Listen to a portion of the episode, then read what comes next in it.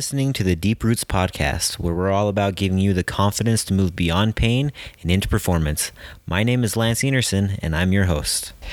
Hey guys, welcome back to the Deep Roots podcast with me, Lance Einerson. I just want to take a minute to thank all of you guys for your feedback and for taking the time to spend it here with me, having these conversations mostly about the breath and the way that it can absolutely change your performance.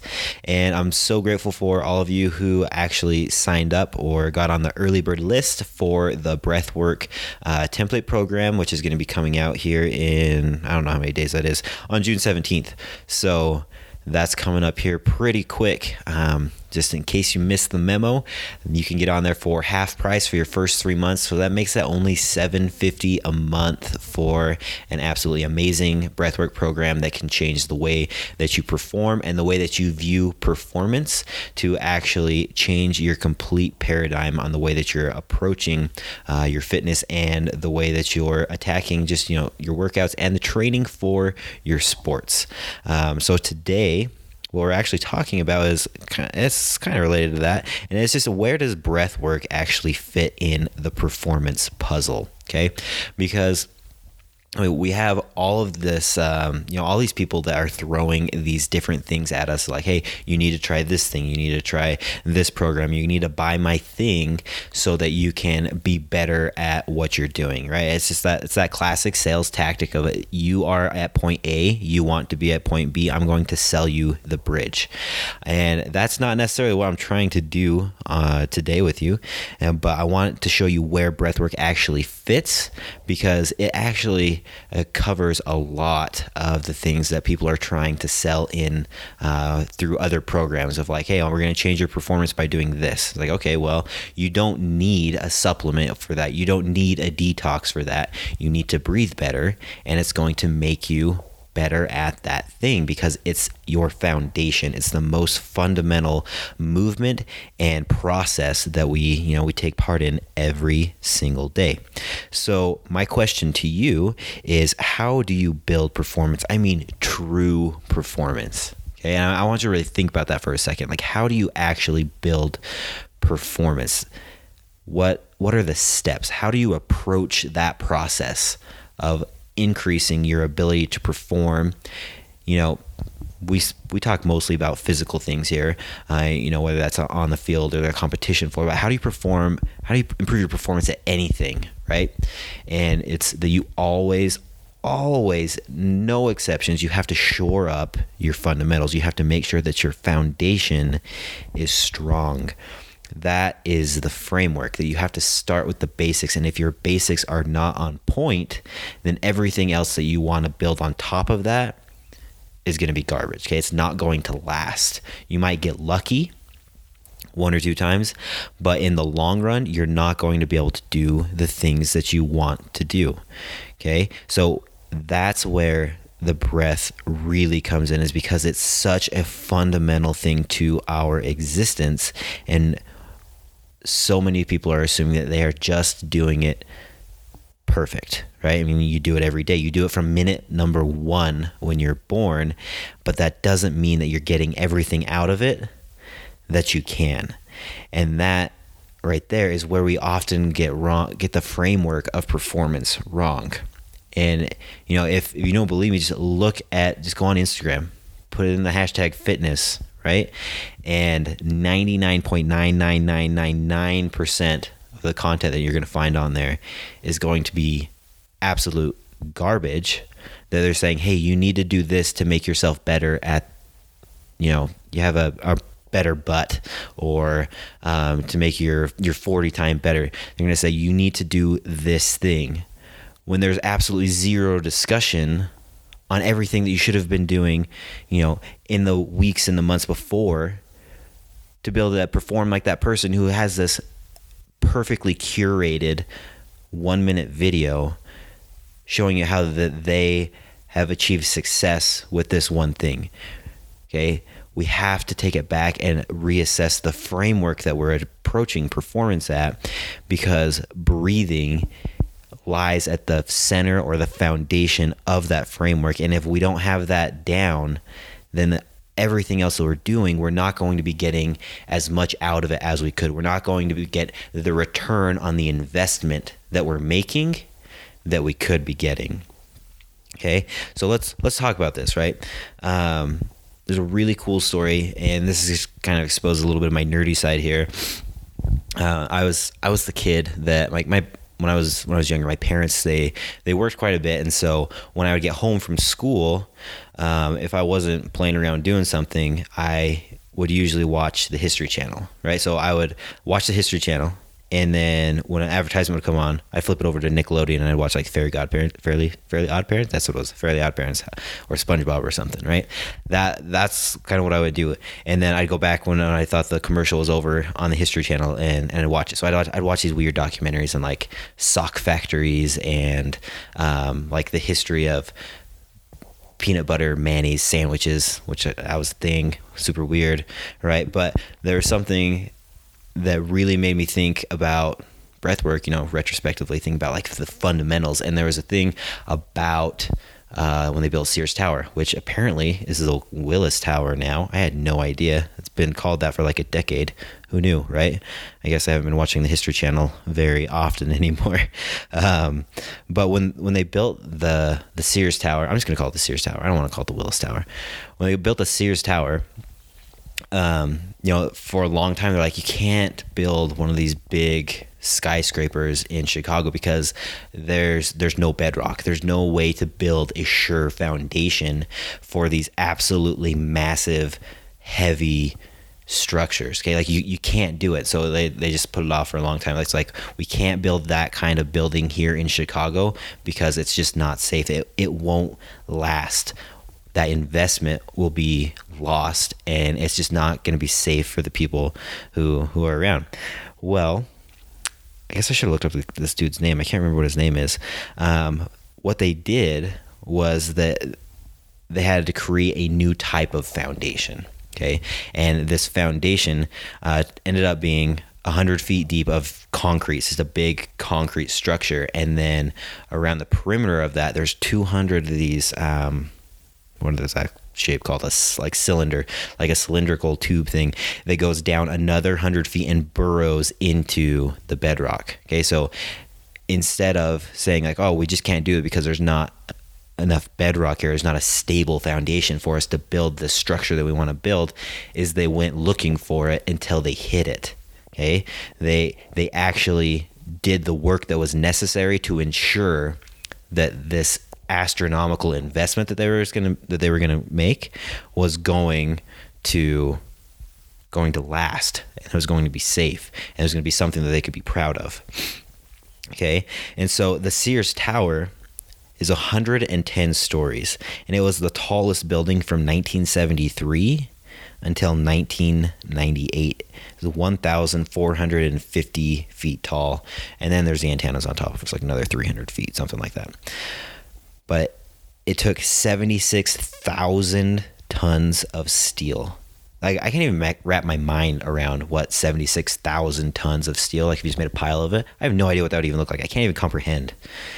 But the combined weight of the building is 222,500 tons. Uh, I'm going to say that again 222,500 tons. Okay there's a building that heavy in a place that for years was assumed that you just couldn't build a building like that.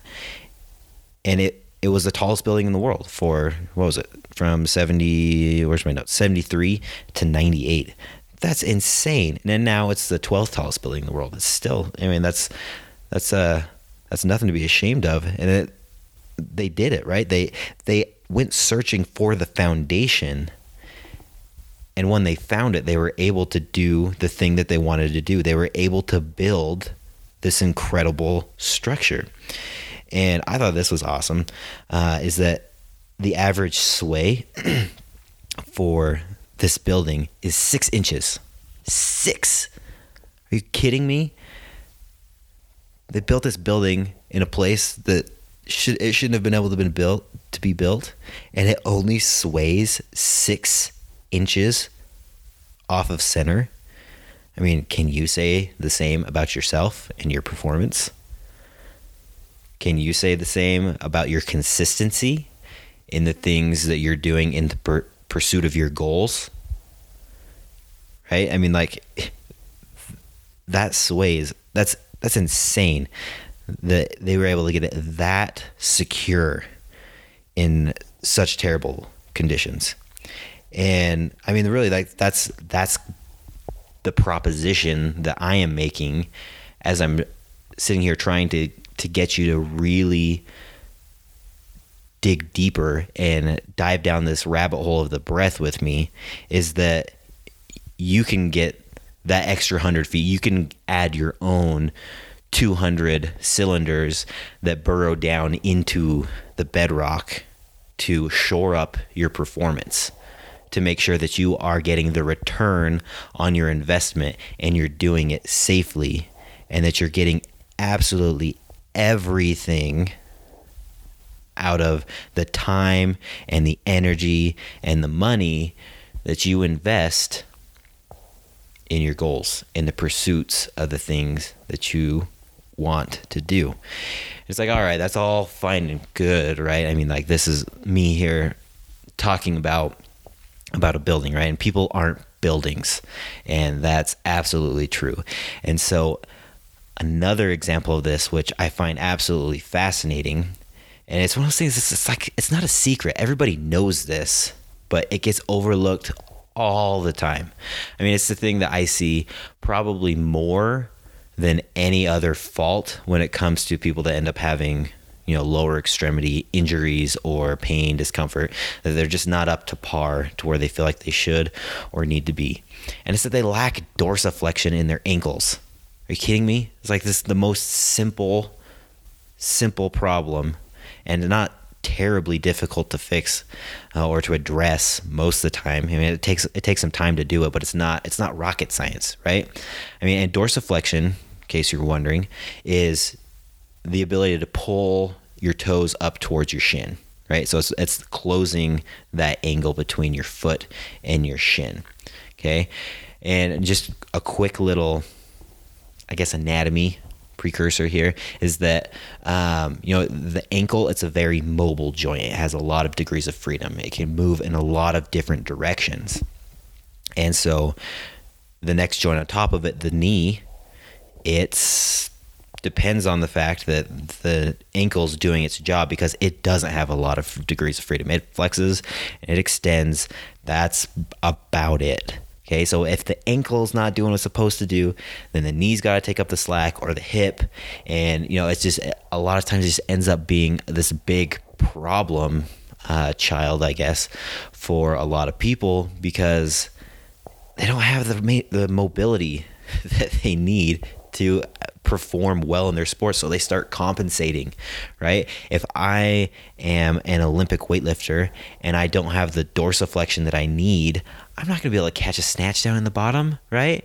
I mean I, that's why you have weightlifting shoes partially for that mobility um, but if, if my mobility isn't good like it doesn't matter how strong my legs are. It doesn't matter how strong my shoulders are. It doesn't matter how fast i am. Eventually something is going to break down something is going to erode right? If if i don't have that dorsiflexion that means probably i'm, I'm going to have knees caving when i when i catch in that bottom position okay? You're you're not able to get into the position as you should and so your body's going to compensate. It's going to take the path of least resistance because there's literally not a sure foundation in the foot, in the dorsiflexion of the ankle to do the job that it's supposed to be doing in that situation.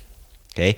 Same thing um, for people that are changing directions a lot in their sports, right? So soccer, um, rugby, some football, stuff like that. If you don't have that full range of motion in the ankle, those knees and hips, they get beat up. And it's just because they're trying to take up the slack because the ankle's not doing its job. It's not meeting the demands of the sport. It's not meeting the demands of the person who's in pursuit of their performance, but it gets neglected because it's not sexy to address. Right? I mean, like, okay, you, you want you want to get stronger, you need to um, you know increase the strength in your posterior chain because blah blah blah X Y Z. Right? Let's do some deadlifts. Oh yeah, by the way, you can put that bending bar from your deadlifts on Instagram, and everybody's gonna love it. Right? Same thing. You're doing power cleans. It's gonna look so good. Increasing your range of motion on your dorsiflexion, it doesn't look fun and it's not sexy. It's super boring and it takes time, but it's absolutely going to do more to keep you safe than trying to just strengthen the compensations that you might be um, building on otherwise if you don't have that full range. Okay. That's the way that the breath works. It's the same concept for both of these things. It's something that gets ignored so often and taken for granted because we do it so much, right? Over 20,000 times a day. How could you possibly screw it up? Well, there's a lot of ways you can screw it up. Uh, and we're not going to get into all those today. We've talked about them before. But what we are going to get into is some of the numbers because, I mean, yeah, you need that dorsiflexion for basically every single athletic endeavor and, you know, walking up and down the stairs for that matter. But you need to be breathing and breathing well for absolutely everything in your life. And if you want to perform better at your sport, then you definitely, absolutely have to be addressing the way that you're breathing.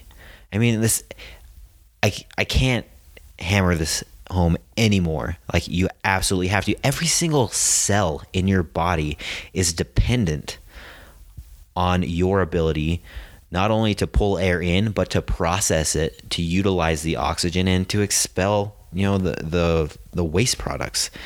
And so there's there's no reason that this shouldn't be at the center of your thought processes and your decision making when you're deciding what you need to do to get you to, to that next level, to get you to that next step, to get you closer to performing in the way that you want and can perform. Because odds are, the way that you're actually using oxygen, the way that you're pulling it into your body, isn't very good.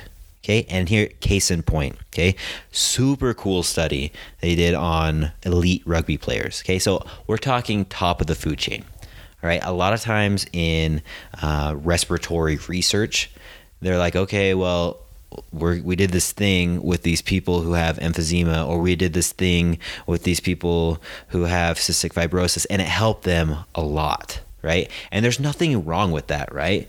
And this breath work absolutely is going to help people who are in that situation. But it gets discounted because those probably aren't the same people who are who are chasing um, really high level fitness goals, right? But these people in this study, they're you know elite rugby players, professional rugby players that are absolutely killing it, and they got them to do this study.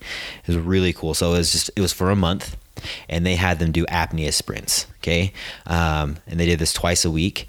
And what they did was before they started with the study is they had this this team, this group, and what they did is they they timed their 40 meter sprint. Okay, they timed it. They had them do it a few times. They did this with the with electronic timers, and they found out what you know their average top speed was. Okay, and at, when they tested them after after they found what this top speed was, they had them run, and they had to uh, maintain above. Was, I can't remember if it's 80 or 85 percent. I have to double check on that one, but they had to be at 80 or 85 percent or above of their maximum speed. Okay, and when they dropped below that speed, then they were done.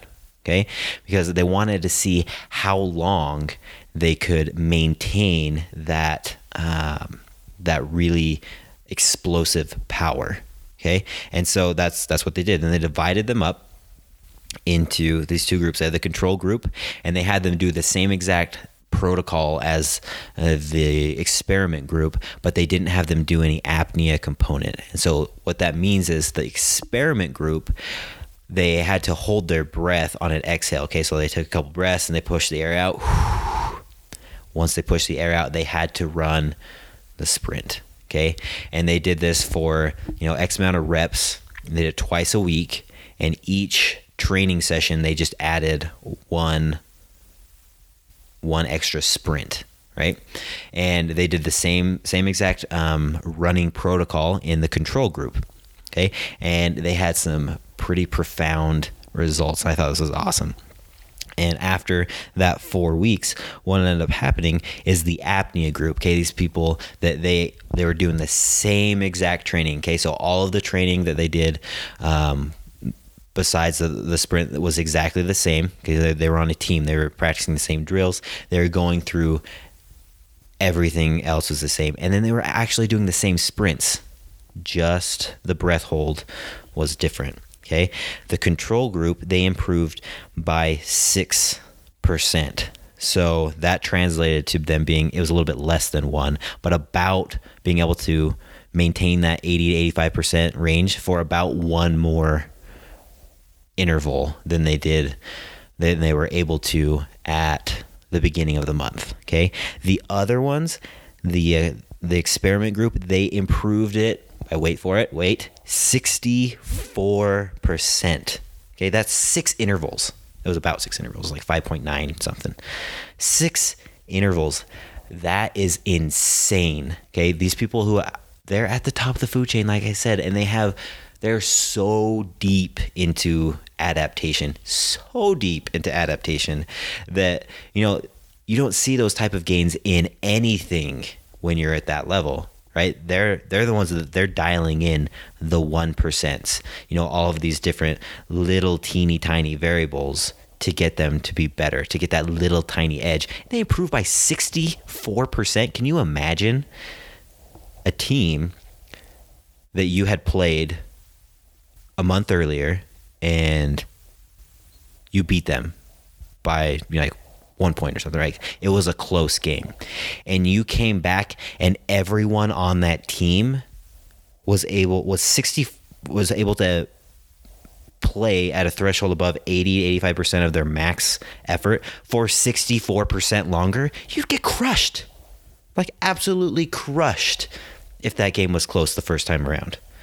Okay? And all right, okay, so like I said, these guys are elite, right? And like I said, they're really far, they're really deep into adaptation. So that means that, you know, like for you and me, we should get even better results out of that. But I know like there's going to be some people out there like, yeah, well, but they're professionals and they were blah, blah, blah. Okay, fine, whatever. This other one, this is super cool too. They did a running study, okay? And all they had them do was breathe through their nose, okay? And this was a long study. This was a really long study. So I'm surprised they were able to get somebody to do this. But they had them breathe through their nose. They were just recreational runners. Okay, Joe Schmo. They're just like, yeah, okay, I'll do this. I'll do this study. And they just had them breathe through their nose for six months while they were running. That was it. That's all they had to do. Just breathe through their nose, nothing else.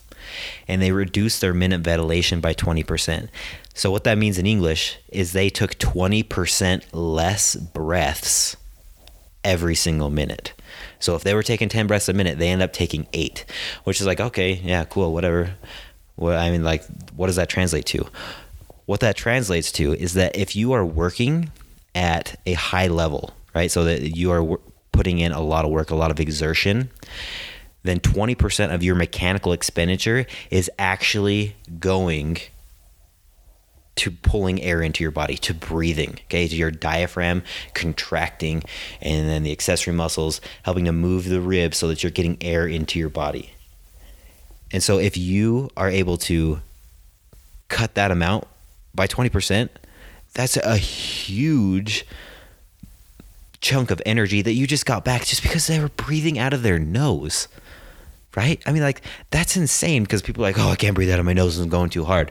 It's like, all right, if you can't breathe out of your nose, you you better be at hundred percent because if not, you're hurting your performance.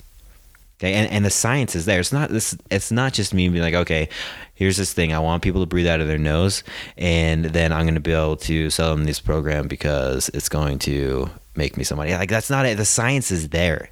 You know, the anecdotal evidence in my own life is there, as well as the people that I've worked with. It makes an absolutely huge difference.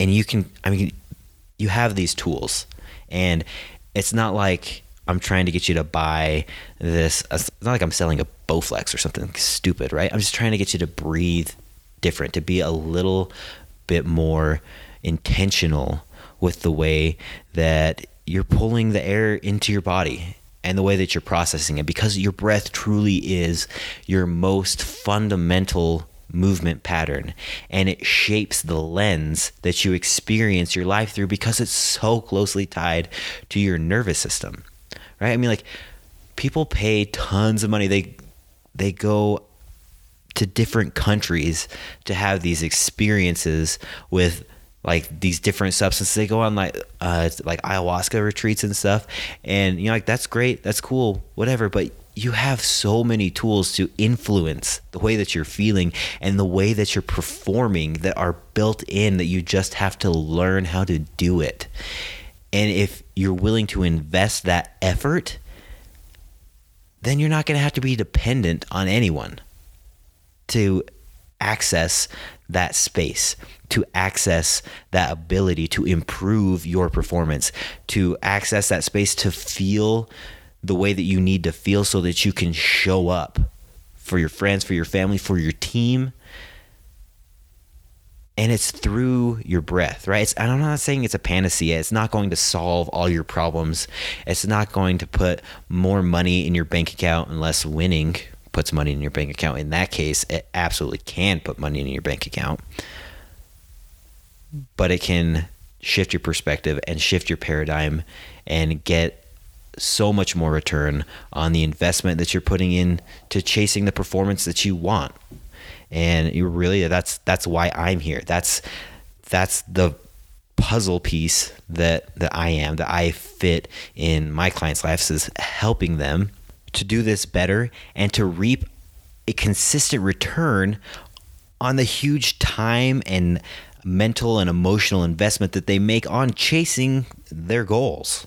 And if you can't tell, I'm pretty passionate about you know giving this power to people, giving them the, the power that or helping them really to understand that they have this power and they can access it and that it's not complicated and it takes some intention, but that's that's it, some intention. And you have some intention if you're willing to put some attention on something as simple as your breath. And you know, that's that's all I got for you today. You know, I just that's it. Your breath is your foundation, and that's what your performance is built off of. So center your framework on it. If you want help with that, then let me know. You can sign up for the breathwork template if you just want to get your feet wet and see what it's like and see if it's actually going to move the needle for you. Or if you want to sign up for some one on one coaching, whether that's in person or, or distance, let me know. That's what I'm here for. That's the puzzle piece that I am for your performance. I hope you have an awesome rest of your day and I hope you keep breathing and that you do it really, really well and that you go on to iTunes or Stitcher or wherever it is that you're listening to this podcast and you leave me an awesome review. That would be super appreciated. So, yeah, thanks for spending some time with me, and I hope you have an awesome day.